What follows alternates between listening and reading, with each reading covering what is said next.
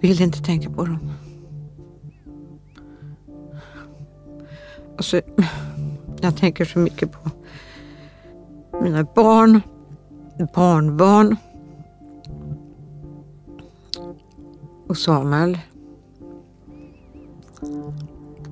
Att jag inte vill att de ska ha för mycket jobb med mig. Och hur jobbigt det blir, det vill inte jag.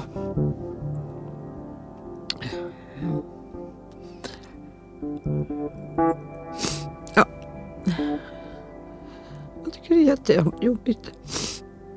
Jag kan inte tänka på det sen. Jag vill inte att mina barnbarn ska se mig så. Det vill jag inte.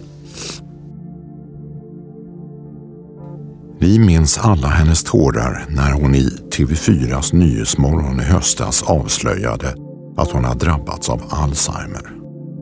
Skådespelaren Nina Gunke skulle spela in en scen i en film där det plötsligt blev bara blankt i huvudet på henne.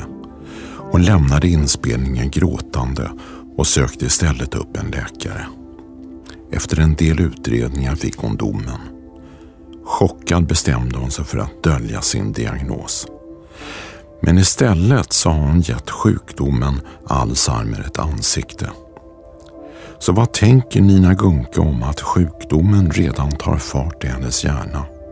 Och kanske om den tiden när hon inte kan ta hand om sig själv. Jag heter Henrik Fränkel och jag fick påsken 2019 diagnosen kognitiv svikt.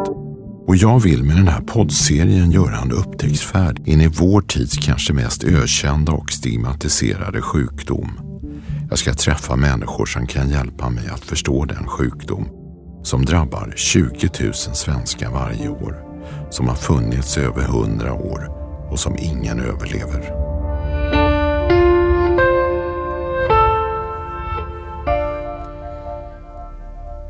Och här i studion så har jag Nina Gunke.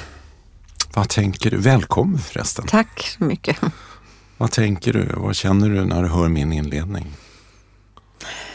Det är jobbigt. Mm. Men det är sant. Vad är det som känns? Att man inte kan göra så mycket med det. Att kan man få någon hjälp? Vi får ju lite hjälp, men det är ju inte så mycket. Nej. Vi ska prata om din närmast chockerande resa med Alzheimer. Mm. Och vi ska prata om svåra saker. Och vi ska glänta på dörrar som är svåra att titta in i. Vad tänker du om att det kan bli ett smärtsamt samtal?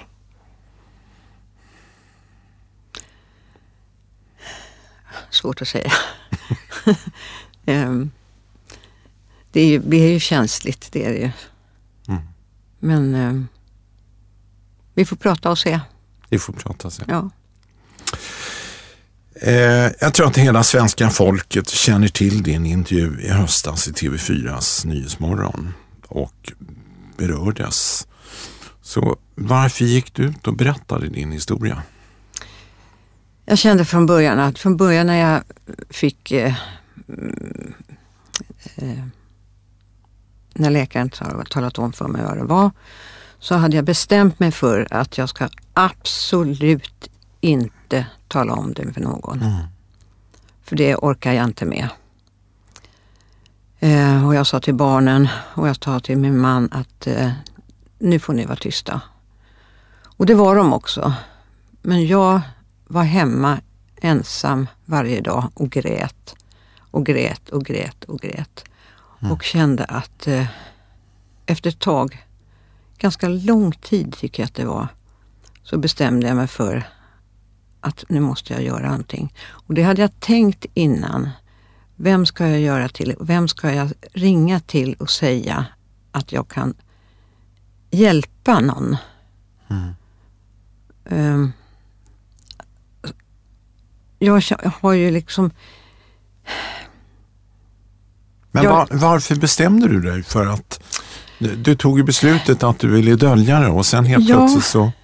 Jag vet, det var verkligen så, men jag kände att ska jag sitta hemma och inte göra någonting och dölja mig, försöka se jag någon på gatan så går jag inte fram, utan då går jag åt andra hållet och så. Det funkar ju inte. Nej. Det gör ju inte det. Och då kände jag att det var då faktiskt min Julia som är min styrdotter. Mm. Inte styrdotter, hon är min guddotter. Ja, precis. Mm. Det är hon. Och hon hade ju sitt problem. Mm. Och jag hade mitt. Och då hade ju TV redan frågat henne om hon ville komma till TV och berätta. Mm. Och då sa hon aldrig i livet. Alltså, det gör jag bara inte. Och sen var jag nere i Skåne och hälsade på där nere. Och då berättade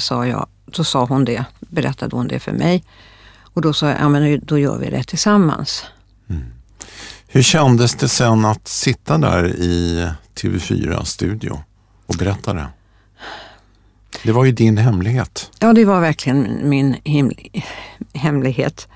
Men samtidigt så känner jag att jag kände mig positiv att jag måste göra det här. Jag måste göra det här för andra som kan komma ännu tidigare än vad jag har kom ut med det här. Mm. Eller uttaget att man vet om det. Jag tror att det är väldigt många som inte vill gå till läkaren. Mm. Och det var ju många som sa till mig så att ja, men det där är ju, alla tappar ord och alla gör ju så, va. Ja, men jag tycker så jag att det här är, jag tycker att det är värre än så. Nej, det är det inte. Ja. Så jag gick ju ganska länge med det där, att det är nog ingenting. Ja. Men var ditt budskap då, menar du, i TV-studion att gå till läkaren om jag har problem med minnet? Absolut, ja. Mm. Alla minns dina tårar. Hur kändes det? Ja, jag hade ju sagt att både Julia och jag sa att vi ska inte gråta. Nej, jag kommer inte gråta, sa jag. Mm. Och den som...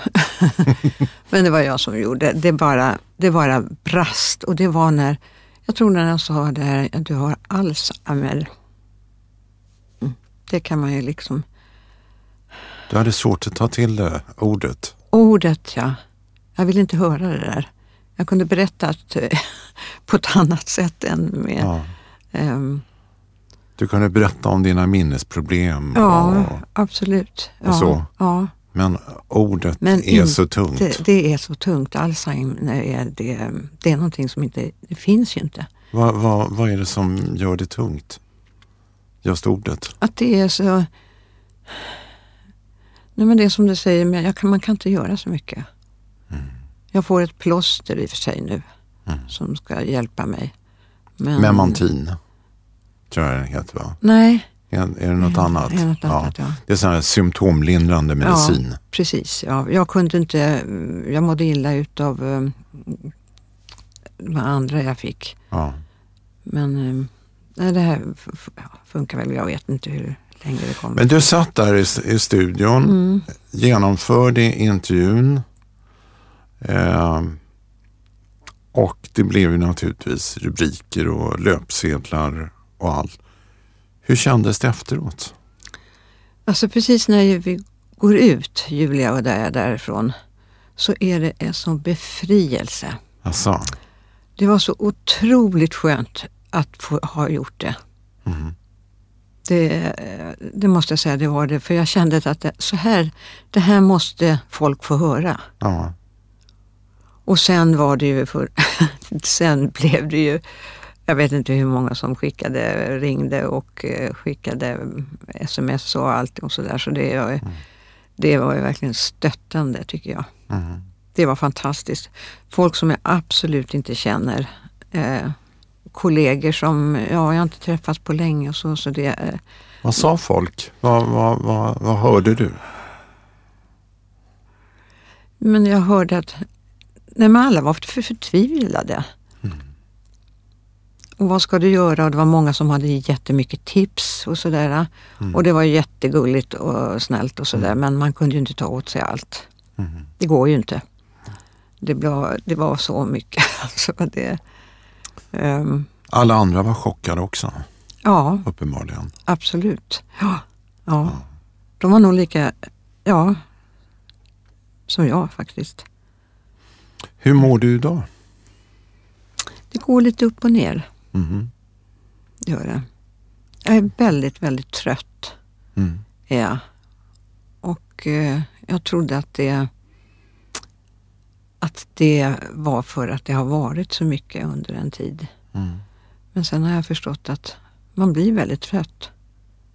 Av sjukdomen? Av sjukdomen, ja. Ja. Vad är det för problem du har i vardagen, tänker du? Alltså, och märker du? Siffror. Mm. När jag ska skriva. Och ska jag ta bussen? När går bussen? Jag förstår inte. Mm. Jag förstår inte överhuvudtaget. Om jag ska vara där på ett... Ja, om jag ska vara på ett ställe då så... Jag förstår inte när jag ska åka. Alltså för ett tag så åkte jag... Jag åkte in. Det var ingen som svarade hemma. Mm. Eller mina döttrar eller min man eller så. Mm. Jag tänkte, men då måste jag åka in. Jag är sen. Och jag sprang till bussen och innan bussen kom och så kom jag in till stan. Och så kom jag på så här. Men Nicki och jag ska ju träffas om 2 timmar. Det är din dotter alltså? Ja. Ja. Och, det vill inte jag säga heller till henne. Men det är det här med att planera tid som är jobbigt. Jättebökigt är det. Och siffror. Siffror, ja. Och namnteckningen har du berättat att... Ja, det blir så tokigt så. Ja. Det är svårt med det. Ja, det är det. Vi pratades vid innan och då sa du att det går fort nu. Och då tänker jag, då hörde jag att du sa utför. Men var det det du menade? Ja, jag tycker att jag blir lite sämre med det att göra saker. Mm. Jag är inte snabb längre. Mm. Jag har ju varit så att jag liksom fixar och grejer och gör saker. Och det går väldigt sakta alltså. Det gör det. Mm. Och vad var det jag skulle göra nu? Vad var det jag skulle nu? Mm. Kan jag göra det nu? Och så, det är hela tiden. Mm. Och det tycker jag har blivit sämre. Och därför har jag de här veckorna varit jätteledsen. För att du märker? För att jag märker, ja. Jag tycker det är för tidigt. Och sen vet jag ju att de forskar otroligt mycket. Och det ska komma i ett år eller 2 år. Mm. Men det är lång tid. Mm. Vad menar du med att du tycker att det är för tidigt? Va? Nej, men jag trodde inte... Ja, nu går det kanske inte jag vet inte vad, jag har ingenting att jämföra med liksom. Det har jag ju inte. Men nej, det är några veckor som har känts där att så här har jag inte varit förut. Mm. Saker att göra och ja. Vi återkommer till det. Vi ska backa bandet lite. Mm. Du är ju en välkänd skådespelare. Mest känd kanske från tv-serierna Hedebyborna, Varuhuset och Skilda världar. Och det var ju på den tiden alla verkligen såg de här serierna. Alltså att du var verkligen känd. Ja. Ja. Vilken roll minns du mest? Ja, det är nog Skilda världar. Det kommer sen, den kommer ju sist. Ja. Ja. Och det var ju så länge. Men det är också sånt där jag kan säga. Jag jag filmade på dagarna, tidiga morgon. Man satt i sminket vid 5:30 någonting. Och sen efter det så då jobbade jag och sen åkte jag till någon teater. Mm. Och det kan jag se så där efteråt, hur mycket jag jobbade. Mm. Hur bra var det egentligen? Inte så bra, utan stressigt. Och jag har ju inga i familjen som har haft vad vi vet. Misstänker du att det är stressen som har... Ja, absolut. Och med det så har jag inte sovit så bra heller. Nej. Jag har åkt på sådana här till Uppsala och försökt att sova. Sådana här sömnkliniker alltså 3 gånger. Ja. Och det är nästan det alltså. Så det är också sån där sak som man vill säga till folk att stress. Det är inte bra alltså. Och sov, ja. Mm. Men apropå skilda världar och skådespelare. När du kom in här i poddstudion så träffade du på en gammal kollega, Jonas Malmsjö. Ja. Hur kändes det? Ja, men jag blev glad. Ja. Ja. Och jag såg att han blev jätteglad över att hälsa på dig. Han visste inte riktigt vad han skulle säga till dig. Jag såg det. Du såg det? Mm. Jag såg det. Han blev förvånad. Ja. Är det en vanlig reaktion? Att man inte riktigt vet hur man ska närma sig dig? Ja, jag tror det. Att det är... Och vi är ju inte nära varandra. Nej. Så det är ingen som vi ringer tillsammans och sådär. Mm. Men jag kan tänka mig att har man sett det där på TV... så kanske han tror att jag inte kan prata överhuvudtaget. Men så kan det ju vara. Mm. Och att jag var sjukare än jag är just nu. Mm. Det tror jag. Mm. Men jag är glad i alla fall. Du träffade honom. Ja. Han kände igen dig. Och du kände igen honom. Mm. Ja. Det var också vid en filminspelning som... Det stod klart för dig att du hade problem med minnet. Vad var det som hände? Ja, det var att jag bara hade några repliker. De var inte många alltså. Det var pyttelite. Och då skulle jag säga det. Sen var jag väldigt trött den dagen. För jag hade suttit och väntat väldigt länge. Mm. Och vi var ju på ett dagis. Och och det var ju mycket folk där. Föräldrarna skulle hämta oss. Det skulle vara så i filmen alltså. Mm. Och sen när det var min tur så kunde jag säga de första 2 raderna. Och så stopp. Mm. Nej, men vi tar om. Det är ingen fara. Vi tar om. Och så hölls det på i 10 gånger. Och sen till slut sa han, nej men det är ingen fara. Vi fixar det här, säger hon då. Då tar jag och springer iväg.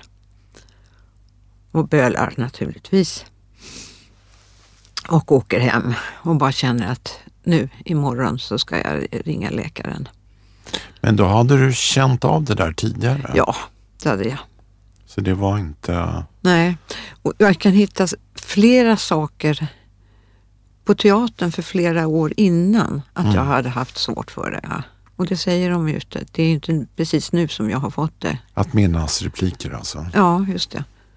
Och jag har ju pluggat otroligt mycket. Alltså, va? Kunnat måla monologer, långa haranger och sådär.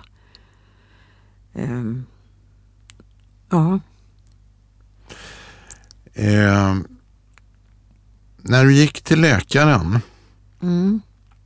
så fick du göra en minnesutredning.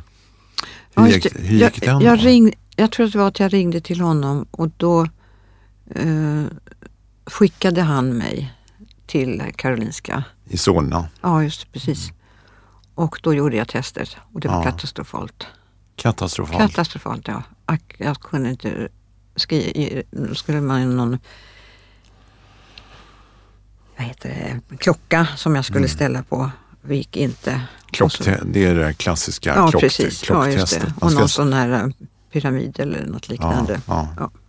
Det gick inte. Nej. Och sen var jag efter det några gånger också för att se om det verkligen var så illa. Eller om du bara var trött. Ja, precis. Ja. Men Så vad tänkte du efter de där utredningarna? Nej, men jag förstod ju att det var... Jag förstod ju vad det var, men jag har ju inte hört någon säga det. Det var ju precis... de sa ju inte det till mig. Nej. För det ska ju läkaren göra. Och sen träffade du din läkare på Karolinska sjukhuset i Solna. Mm. Och det, jag har ju också gått på utredningen där, ja. Det var inte min läkare som du träffade, har jag förstått. Nej. Men gå tillbaka till den dagen med läkaren och berätta lite om hur var den dagen? Innan jag hade... När jag skulle träffa läkaren. Ja. Nej, men då hade de ju ringt och sagt att jag skulle komma dit den tiden. Och sen sa hon, ta din man med dig. Mm. Och då var det liksom, det var klart. Fast var det det? Ja, det var det, fast jag kände att det kan vara någonting annat.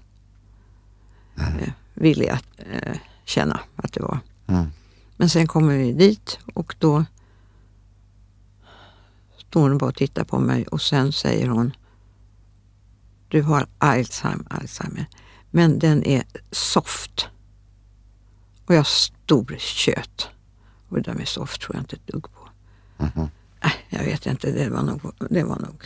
Ja, det kanske är att de kanske kallar det. Mm. Jag vet inte, men... Du kände att det var en tröst, att hon ville trösta dig? Ja, på något sätt var det så. Mm. Och det var väl hon menade, att du kan få plåster eller du kan få så. Men vad tänkte du när du hörde ordet? Nej, men jag bara skrek, Du skrek? Jag skrek något så vansinnigt, alltså jag bara skakade hela jag. Och sen fick jag lugna ner mig. Och sen skulle jag gå därifrån och då sa hon bara, ja, det är en sak till. Ja, du får inte köra bil. Och då blev det precis samma. Då skrek jag också. Nu har hon tagit ifrån mig allting som jag har. Det var jättejobbigt. Mm. Och så är det nu. Att saker man inte klarar själv. Måste be folk hela tiden att hjälpa. Din man Samuel satt bredvid dig. Hur tog han det?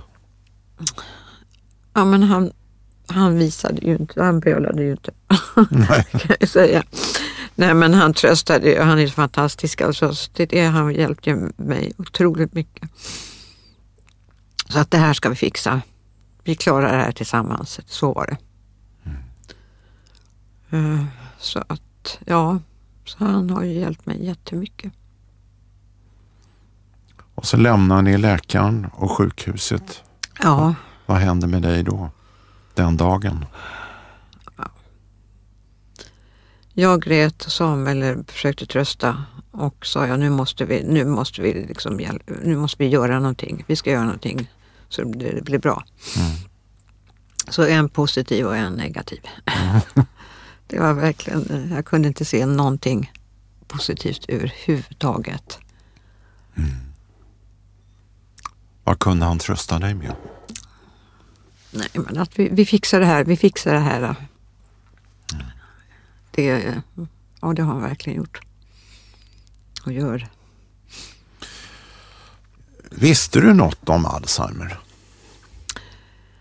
Nej, det gjorde jag verkligen inte så mycket. Nej. Mer än att man när man är väldigt gammal. Mm. Så du är inte gammal? Nej, inte så gammal i alla fall som jag tyckte. Du är 66 år. Mm. Mm. Mm. Och du tyckte att det kom för tidigt? Ja.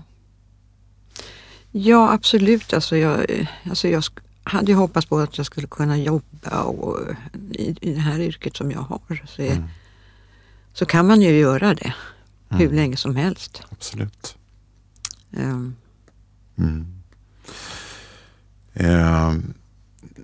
När du kom hem sen, började du läsa på och googla om Alzheimer? Ja, lite. Men sen la jag ner det. Varför det? För att det gör ju ingen skillnad. Nej. Jag kan inte göra så mycket. Jag har mitt plåster och jag försöker äta bra och jag går ut och tränar och sådär. Det är det jag kan göra. Något annat, jag kan inte sitta. Ibland kommer det där, så här kommer det se ut sen. Och då får jag fullständigt panik alltså. Det är jag. När du satt där med läkaren, frågade du då vad som skulle hända med dig framöver? Nej. Du gjorde inte det? Nej. För att du glömde eller för att du inte ville veta? Jag ville inte veta. Mm. Och de kan ju inte säga så mycket. Mm.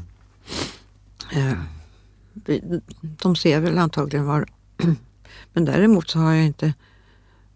Folk som jag känner eller vet sig, då säger de, har jag varit och kollat det igen och sådär. Mm. Och det är ingen läkare som har sagt att jag ska göra. Så jag vet inte om man ska göra det eller inte. Mm. Du vet ju att jag fick en liknande diagnos 2019. Sen ändrades den efter ett år. Mm. Men när jag hade diagnosen så tyckte jag att det svåraste var att berätta för mina vuxna barn. Ja. Hur gjorde du? Du har 2 döttrar. Ja. Hur gamla är de? 31 och 21. Mm. Jag ringde Nicki först, min äldsta. Och då hon visste ju att jag skulle dit. Mm. Och hon hade nog fattat innan, tror jag. Det är jag övertygad om. Mm. Och då försökte jag vara så lugn som möjligt och sa det. Men det här är soft. Det är soft, så det är ingen fara. Mm. Men de har ju varit... Ja, och Mova också. Så fick jag ju ringa Mova också. Det var samma. Men de var väldigt lugna båda två. De var det, ja. Jag tror att de har pratat med Samuel och liksom... Nu är så, är det. Det gäller att stötta. Ja. Mm. Och inte vara en belastning. Nej. Mm. Det vill jag inte vara. Men hur var... Har ni kunnat prata om det i familjen? Nej, inte så mycket. Jag vill inte det. Nej. Jag vill inte prata om vad som händer eller så. Och sen, vem var det jag träffade? Ja, det var någon väninna som var en pappa som hade... Och hon sa, men han hade inte alls så i slutet. Jag har ju sett att man blir fullständigt idiot och allt sånt där. Men han hade inte blivit det, sa hon. Mm. Så det kanske är... Olika. Det kanske är olika. Kanske inte behöver vara det värsta. Mm. Du berättade att du först bara ville dölja din sjukdom. Hur gör man när man döljer en sån här sjukdom? Man går inne.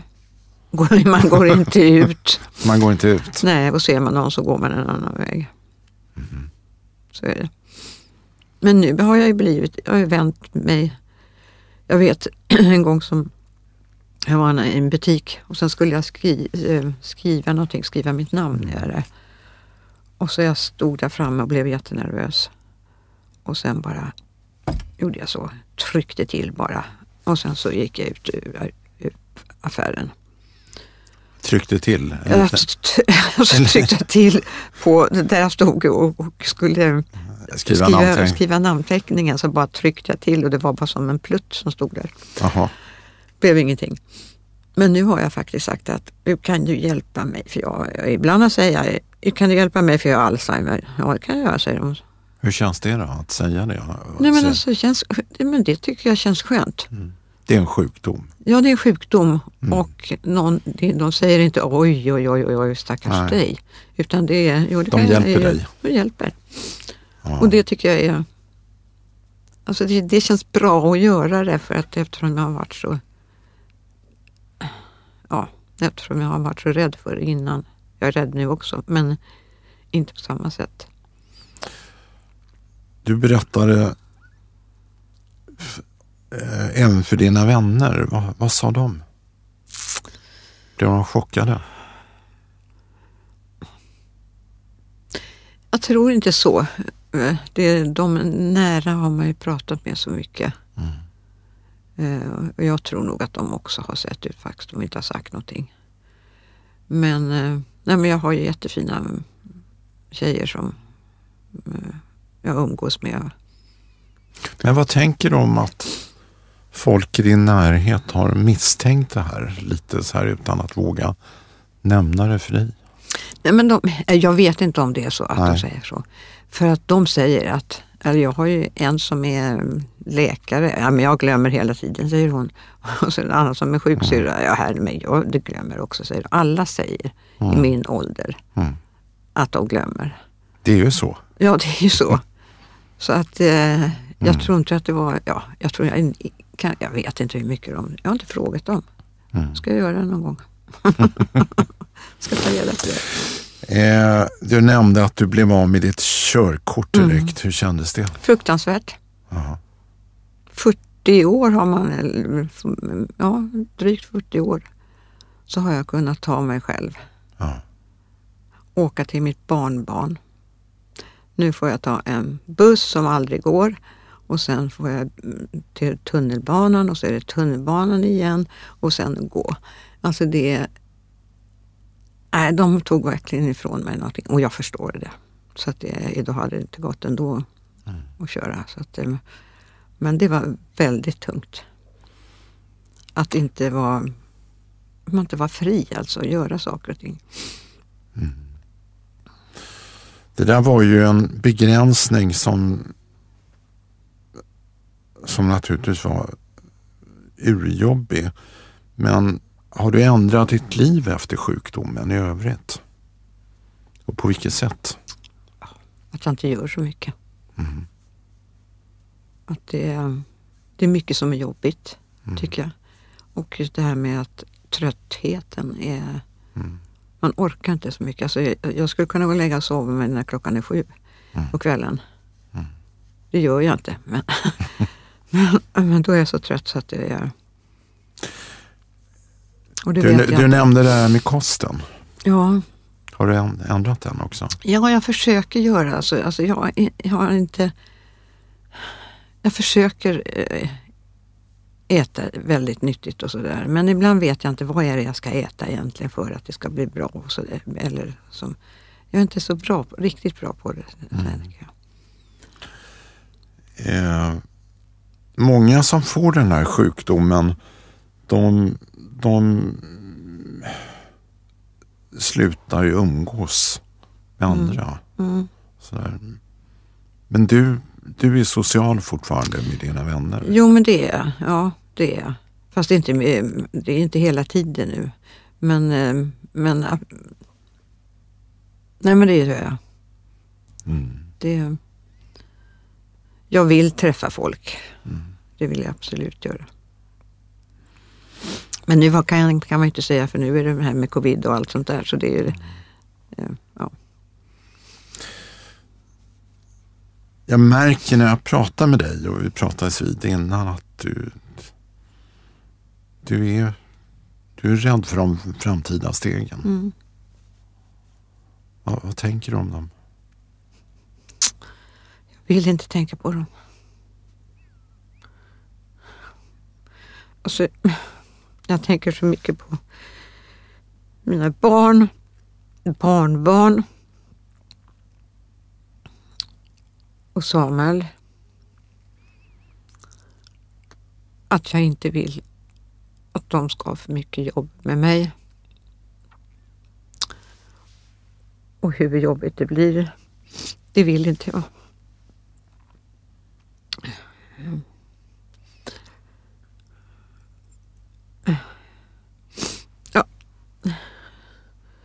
Jag tycker det är jättejobbigt. Jag kan inte tänka på det.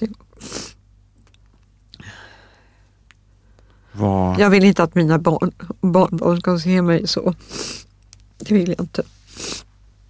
Hur gamla är de, barnbarn? 5. Och Samuels barn har 2. Men när du säger se dig så, vad betyder det? Ja, det vet jag inte egentligen. Det var någonting som jag ser framför mig. Att Att jag inte hänger med, att jag inte kan säga saker. Ja, lite så. Mm. Att jag inte är med överhuvudtaget i huvudet.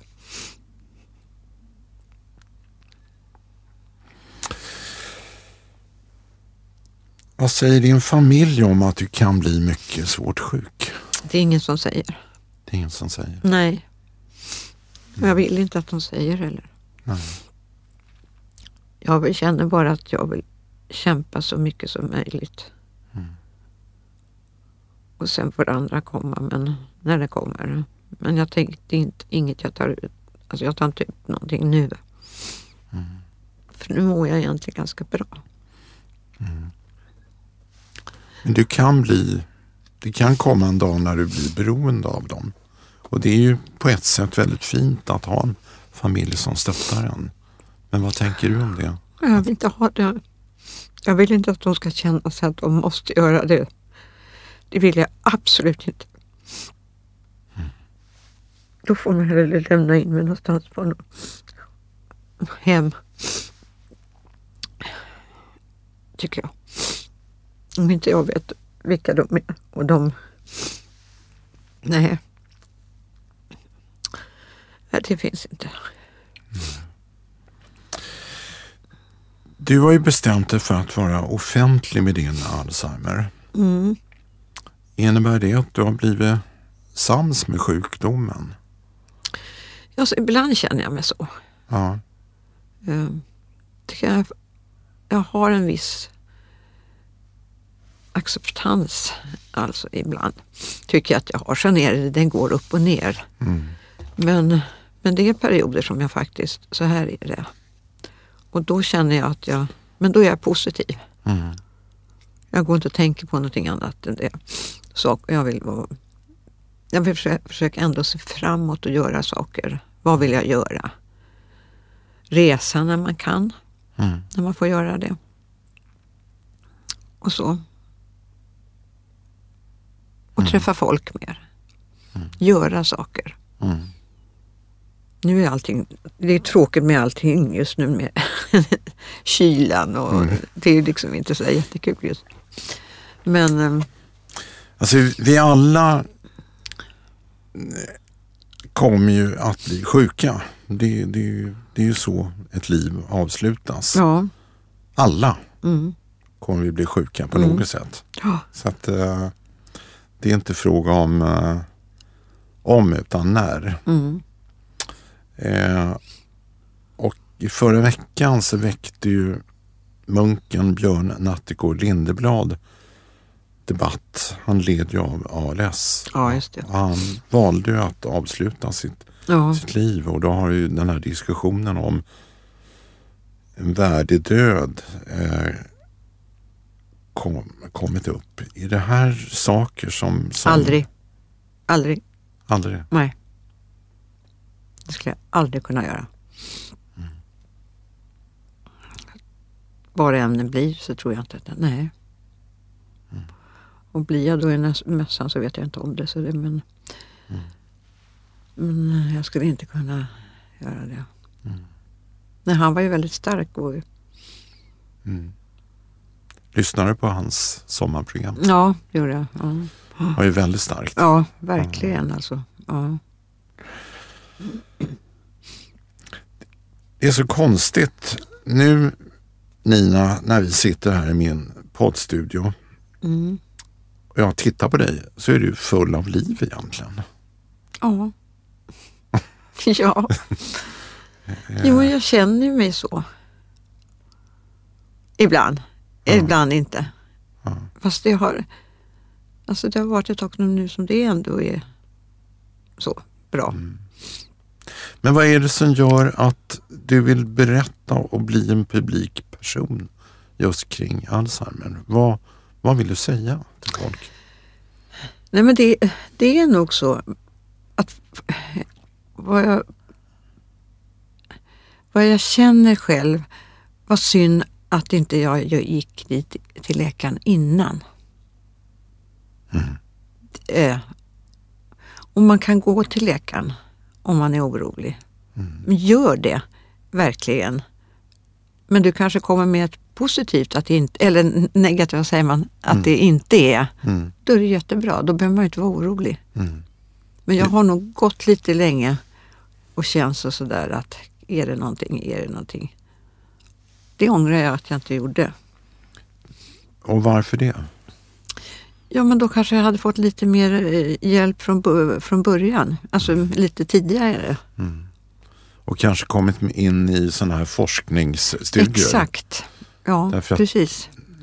Nu tror läkarna att det är för sent för att komma in i sådana här studier. Är det så? Jag vet inte. Nej, jag vet inte heller. Jag frågar dig. Nej, jag vet inte.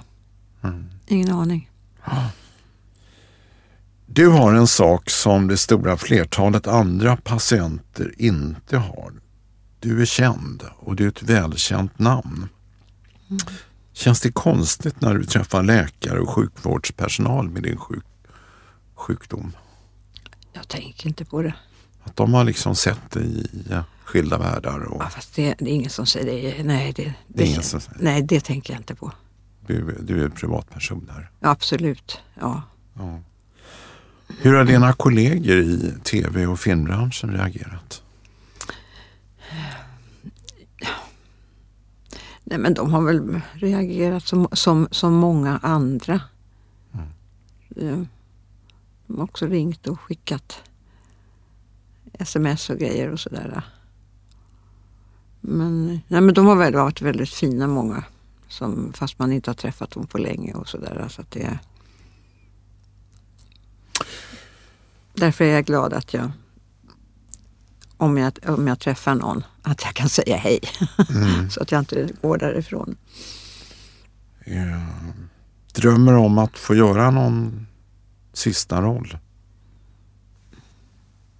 Ja, jag skulle vilja göra något litet. Mm. Ja, något litet skulle jag vilja göra. Varför det? För att jag längtar så mycket efter att göra någonting. Mm. Och få hjärnan att tänka på någonting annat. Mm. Det görs nu många böcker och filmer om Alzheimer. Mm. Och den kanske mest kända är The Father med Anthony Hopkins. Har du sett den? Jag har inte gjort det. Vill du inte se den? Jag vet inte. Alla säger att den är så fantastiskt bra. Mm. Jag vet inte om jag vågar. Nej. Jag förstår. Mm. Den är fantastiskt bra. Ja, men den är jobbig. Den är skitjobbig. Ja, jag förstår det. Verkligen jobbig. Jag tror, när jag nu känner att jag ska vara positiv, så tror jag ska inte göra, för jag går in i det.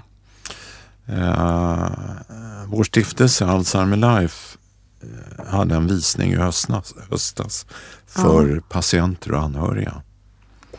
Jag tror jag läste om det. Ja. Och folk var alldeles tagna efteråt och det var alldeles tyst. Så att man kunde ta på stämningen. Ja. Nej, men alla var vi överväldigade av att det var en så bra film. Mm. Men den kom så nära. Ja, den gjorde det. Ja. Så att, ja. Nej. Ja, du ska nog veta vad du gör om du ska se den. Ja, just det. Jag har förstått det. Men den är fantastisk. Ja. Samtidigt. Du skulle beundra som skådespelare. Skulle ja, men det förstår jag. Anthony Hopkins. Det förstår jag. Men det är inte läge nu. Jag vet inte, det bestämmer du. Ja, nej, jag kan inte det. Nina Gunke, vi ska avsluta snart, men först, varför ville du vara med och prata om din Alzheimer i min podd? Förutom att jag frågade. Precis. Ja, men jag tänker också där på samma sak som jag tänkte när jag satt i tv. Det kan vara bara bra för någon. Kanske förhoppningsvis. Mm. Att man kan vara positiv också. Fast jag sitter och bölar. Mm. Så känner jag att jag tror att det är bra. Mm. Jag har mängder av sjukvårdspersonal som lyssnar på den här podden och som kommer lyssna inte minst på dig. Vad skulle du önska dig av sjukvården för din tid som patient med Alzheimer? Oj. Vad skulle du vilja att... Framför allt så skulle jag nog vilja träffa någon läkare lite oftare. Mm. Som att man får prata med och kanske kolla hur... Ja, det skulle jag vilja göra. Det skulle jag vilja ha. Kändes det som att de släppte greppet om dig för tidigt? Jag tycker nog det. Det är så mycket när man kommer hemifrån. Och då har jag haft några, ändå sådana här tester som vi har gjort och sådär. Mm. Men att sitta och prata ordentligt med någon som kan lite hjälpa en på vägen. Så där, hur man ska tänka. Vad skulle du vilja att läkaren sa då? Ja, nej. Ja, men det vet du. Nej, jag skulle väl hoppas på att... Nej, första skulle man hoppas på att man skulle få vara med i någonting sånt där. En studie, forskning. Absolut alltså. Mm. Och det frågade ju min läkare. Då skulle du vara med, kan du tänka dig att vara med? Så, mm. Men hon har inte hört av sig och det var ju ganska länge sedan nu. Mm. Du ville i alla fall ha ett svar. Ja, det skulle jag vilja ha. Mm. Ja, men hoppas att, jag förstår ju att det är många som vill träffa sina läkare och så där, det förstår jag att det är, och det finns antagligen inte någon tid till det, men man känner ibland att man skulle vilja göra det. Mm. Så har du ett nytt besök inbokat eller? Ja, nu tror jag har det om några månader tror jag. Mm. Ja.